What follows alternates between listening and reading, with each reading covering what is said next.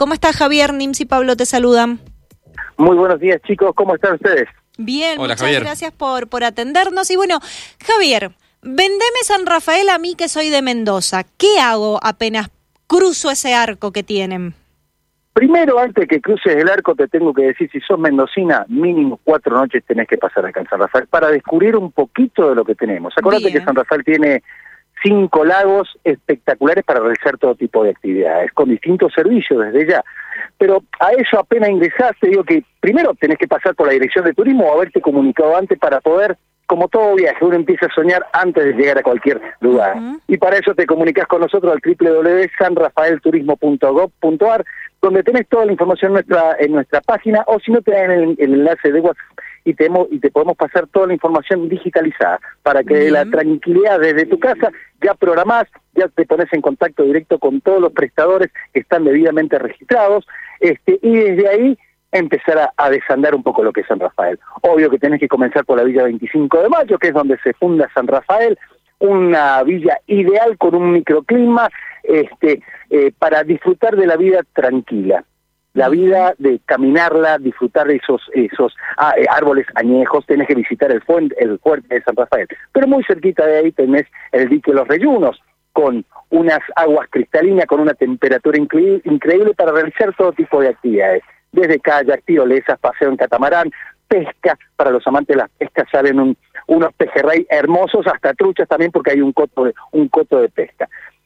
Un poquito de alta montaña, aquellos amantes de la alta montaña, cómo no ir a, ir a conocer el Sosneado, cómo no ir a conocer eh, donde los restos del avión de los uruguayos, lo podés hacer tranquilamente. Eso estamos hablando del Sosneado, un lugar que se encuentra a 180 kilómetros de San Rafael, perdón, 150 kilómetros de San Rafael, con eh, distintas actividades para ofrecer. Pero también tenemos lo que es el Niwil, a 75 kilómetros de San Rafael, un lique increíble para los amantes del deporte a vela, Windsor, Kaiser, este, los amantes del kayak, los amantes de la pesca también, y los amantes del 4x4. Las dunas del Niwil, lugar increíble, donde tenés camping, hoteles, eh, restaurantes, en fin, todo tipo de servicio para el turista. Y de ahí andás un poquito lo que es la perla del turismo de San Rafael, que es el Cañón de la Tuel. claro. 50 kilómetros de camino consolidado, donde la naturaleza ha tallado eh, las montañas, donde vas a disfrutar de colores y formaciones increíbles y hacer avistajes de cóndor, sobre todo, esta especie que tanto la cuidamos y acá se puede apreciar en toda su majestad. En ese camino vas a llegar a lo que es, vas a pasar por distintas empresas para que conozcas lo que tienes eh, Mendoza y lo que ofrece San Rafael hacia el resto del país en materia energética. Vas a llegar a Valle Grande, también otro otro espejo de agua importantísimo para realizar también distintas actividades, paseos en catamarán, rafting, cabalgatas, trekking, mountain bike, gastronomía, alojamiento, camping, todo lo que necesita un turista lo tenés. Y en ese camino ya regresando a la ciudad vas a pasar por distintas bodegas. San Rafael tiene más de 25 bodegas abiertas al enoturismo, así que imagínate que todas las noches tienen distintas actividades. El sunset, el poder realizar eh, visitas en bicicleta, eh, bicicletas eléctricas, las alquilas acá y te vas a recorrer las distintas eh, bodegas en bicicletas eléctricas, porque eso es lo que tiene San Rafael. Todas las distancias son muy chiquitas. Laberinto de Borges es otro otro lugar que no tenés que dejar de visitarlo, que es increíble también que, que tienen que se realizan peñas. También tenemos lo que es la ciudad, el Parque de los Niños, eh, la Plaza Francia, donde hay obras del teatrino todos los días absolutamente gratis para que lo disfruten toda la familia y los niños pero no dejes de visitar el recientemente inaugurado eh, Paseo Rawson con la usina, donde se hace un rescate histórico de cómo se producía electricidad en una importante bodega que tiene San Rafael. recordemos que tenemos la bodega más visitada de la República Argentina, con más de 500.000 personas que pasan por año. O sea, mínimo lo que te digo, cuatro noches. Tienen todo. Claro. Muchísimo, para hacer. Bien, Javier, te, te, te voy a desenchufar un poquito. me encantó, me encantó la venta, la venta de, de, San Rafael. No, por supuesto. Ahora, ¿tenías una pregunta o voy a la del oyente? Yo te quiero poner en aprietos, Javier, porque ya veo que estás preparado. Te voy a pedir que te saques eh, el traje de director de turismo y que me hables como mendocino. Haceme ya un top 3 entre el Cañón de la Tuel, Dique Los Reyunos, Valle Grande o el Niwil. En realidad están todos en el top. Eh. Ah. soy sincero, es que, a ver, es que te vas a asombrar porque es todo muy cerca, pero es todo distinto y en todas poder realizar distintas actividades y es para pasar realmente un día en cada uno de estos lugares. y seguramente vas a repetir, por ejemplo, vas a ir a, Valle Grande y son tantas las actividades que se merecen pasar uno o dos días realizando distintas, distintos, por ejemplo, ir al Parque Aventura, Parque Euca, ¿cómo no vas a pasar por una casa claro. regional? O sea, hay mucho, mucho. Entonces, para mí son todos top top ten son todos. Mm. Yo no conozco el New Will todavía, pero entre Cañón de la Tuel, Los Reyunos y Valle Grande yo me quedo con Los Reyunos. Con Los Reyunos. Para mí es el uno. Bien. Para vos es el uno, bien, perfecto. Si ese es el uno, no dejes de disfrutar los distintos camping y sobre todo también lo que es el Club de Náutica y Pesca, donde podés alquilar casas, donde tenés plataformas, donde podés hacer salida a pescar, salidas en catamarán, o sea, todos los servicios en todos los lagos de San Rafael están hiper desarrollados. Vale la pena ir recorriendo y disfrutar un día en cada uno de ellos. Ahora, eh, pasemos a otra, a otra parte de la entrevista, Javier. Acá nos pregunta el oyente, hola, buenos días. Me gustaría saber si hay algún beneficio para mendocinos que van a vacacionar a San Rafael. Mira, por el momento, y recordemos que estamos en temporada alta, yo hasta ahora no conozco ningún lugar en la República Argentina que tenga un beneficio en temporada alta. El beneficio está en, lo que es el turismo de cercanía. Es lo que hemos, lo, que, lo que estamos viendo ahora. Tenemos mucha gente de Buenos Aires, por ejemplo, que, prefiere ir a vacacionar a la costa por una cuestión de cercanía. Acá San Rafael en eso. Lo que le permite al mendocino es la escapada, venirse un fin de semana, pasar dos o tres días, cuatro días y disfrutar de, es lo que te digo, de este, de este San Rafael, que todas las opciones son muy cerquitas. Querés una bodega, yo estoy en la dirección de turismo, en el clavado en el corazón de la ciudad, en el lugar donde están todas las gastronomías, donde hay mucho movimiento nocturno, pero tengo una bodega a una cuadra de la dirección de turismo, para que te des cuenta lo lo poco que te tenés que mover en un vehículo eh, y poder disfrutar de las distintas experiencias que tiene San Rafael.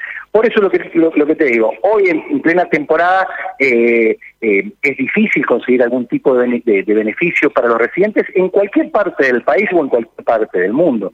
Entonces, qué mejor que vengan, disfruten, escápense y vayan descubriendo y se van a dar cuenta que, que van a encontrar un San Rafael distinto al resto de la Argentina, que también es eso que lo hace, lo, lo destacan muchísimo los turistas. ¿no? Dicen, la verdad que San Rafael es una ciudad coqueta, porque se van a sorprender lo, lo linda que está, lo, el fácil acceso a todas las experiencias por vivir, este, y en cada uno de los rincones te vas a asombrar de lo que vas a encontrar. Bien, ahora tema bolsillo, San Rafael es coqueta, pero acá nos están diciendo que también bastante cara para, alguna, para algunas personas. ¿Cómo vienen los precios? Mira, en esto hay que tener en cuenta algo y siempre hay que hacer eh, unas distintas mediciones para saber si realmente es cara o no. Te puedo decir que San Rafael, y siempre hacemos estas mediciones con, eh, con, San Rafael, cómo se encuentra con los demás destinos de la República Argentina, comparando desde ya lo que es alojamiento, gastronomía y distintas experiencias por vivir. Eh, comparamos, por ejemplo, con la costa, con Mendoza Norte, con Salta, con Bariloche, este, y la verdad que San Rafael se encuentra dentro de la media.